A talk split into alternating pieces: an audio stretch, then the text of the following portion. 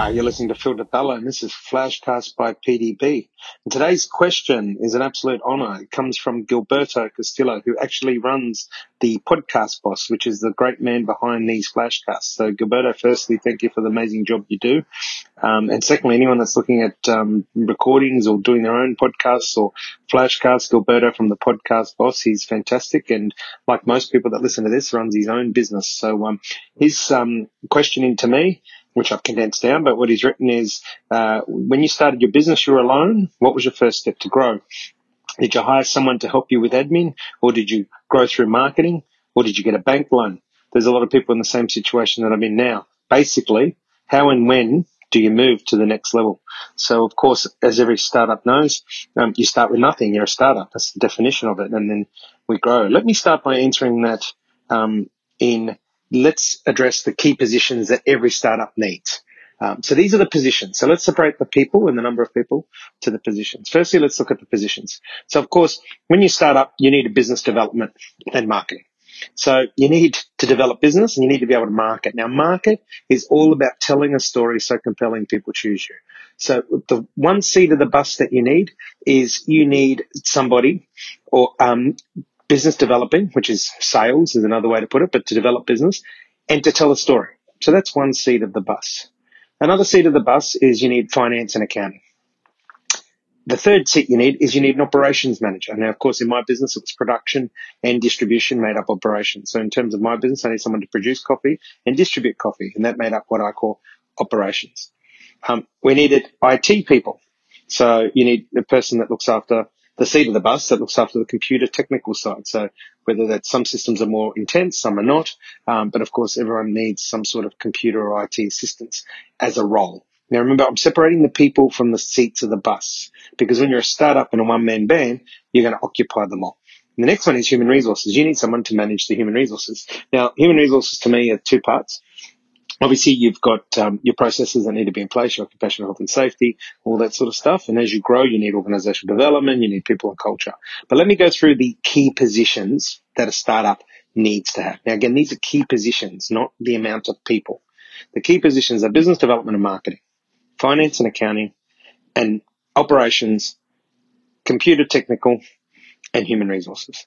Now, of course, when you're a startup, when I was a startup in 2002, I had to occupy all five of those positions. Where did I put most of my time, most of my resource, which was time and any money I had? It was in business development and marketing.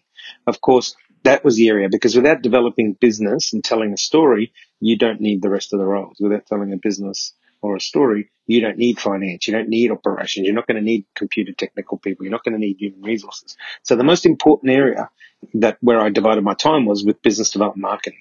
I used to do my own finance and accounting, of course. I used to produce and distribute my own coffee. I used to do my own um, marketing, media, technical stuff, and I used to obviously manage at that stage myself. Um, as a one man band, as most people do. So they're the five key positions that every startup needs. Um, business development and marketing, finance and accounting, operations, computer technicians, and human resources. And of course, as your company grows, you then grow. And as I grew from 2002, from zero, or from one person band to over 100 staff by 2017, um, the positions grew and the departments grew and the departments became business development, you know, finance department, operations department, technical department and human resource department. Um, and of course you end up with more people in those, but the functions and the roles still need to be done. And that's what makes it so hard for startups is that when you're a startup and people get caught up in what they need to do, and I hope this flashcast demystifies a lot of it, is that these five key positions still need to happen. You, you know, and it starts with business development and marketing. It starts with selling and telling a story because if you don't do that, then you don't have a business. If you don't have revenue coming in, you don't. So most of my resources, most of everyone's resources as a startup and a one man band, and of course one person band is business development and marketing. And again, marketing is telling a story that generates sales. Then, of course, once you've made the sale, you need to record the sale. You need to invoice the sale, which is all finance and accounting. Of course, to, after you've generated your invoice on the rest, you need to produce. In our case, we need to produce copy. I needed to deliver copy. So it was operations.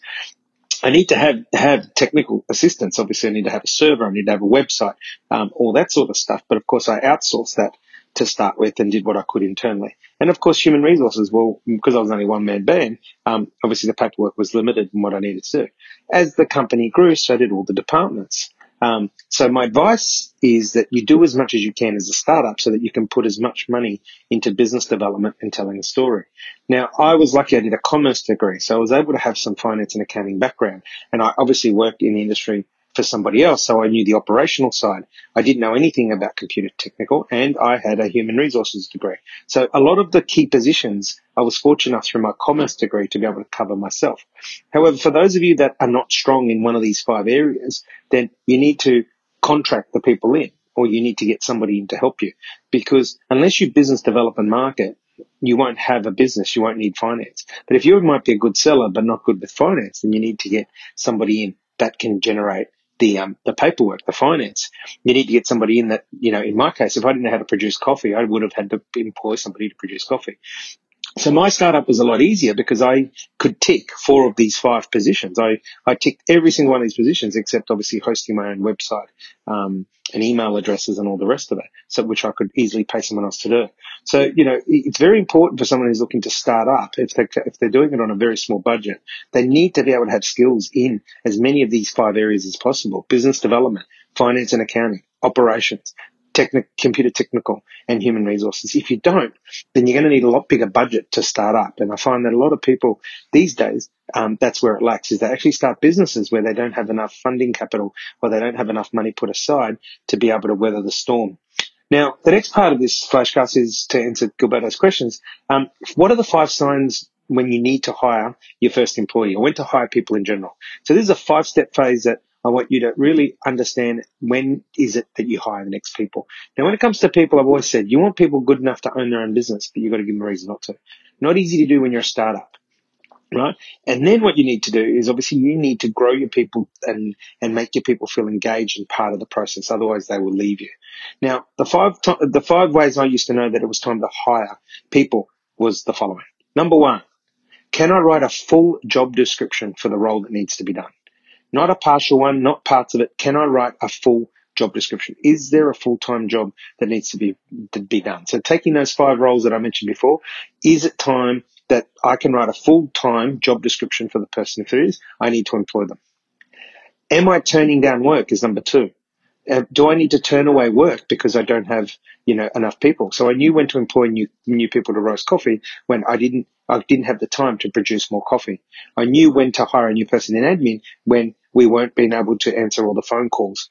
Now, of course, the trick is to try and catch it um, at the point where you're not losing business to catch it a little bit early. So I used to say it's always a luxury and the best way to be able to hire someone before you need them. However, not everyone is in that position. But you need, number two is that you, you know you need to employ someone when you're turning down work. Number three, of course, is to me self um, evident, but I, I believe it's very important to everybody. A new employee can generate you money. Now, my industry, you know, I come from an industry where 99% of people have coffee in their home. So every new employee that joined the company was encouraged to bring business, whether it was their mum and dad buying coffee, their friend that owned a coffee shop or somebody. But can that new employee bring business? And that's how I grew state by state is that I knew that if I put somebody on, they would bring business with them. And I wouldn't put them on if they couldn't bring business with them. Number four is I needed specialized skills. So when I needed a specialized lawyer to be able to help uh, read leases, I employed a lawyer that was able to do it and he was very, very good at it. And obviously not only saved us a lot of money in legal fees, but he helped our cafe owners make money by saving them money by reading their leases. And that was a specialized skill that I brought in. When I brought in a CFO, I needed a strategic accountant to come in and help us with strategy and the accounting side. That was a specialized skill and I knew I needed to hire them. And the last one, number five, is you're losing clients. Now, fortunate enough, I was always able to anticipate when I got in a position of hiring people before I actually lose clients. But if you find yourself in a position where you're losing clients, you need to know, you know you're ready to hire people. So to recap, when do you know when to hire somebody, whether it's your first employee or your 200th employee? One, you can write a full job description. Two, you're turning down work. Three, the new person will generate money.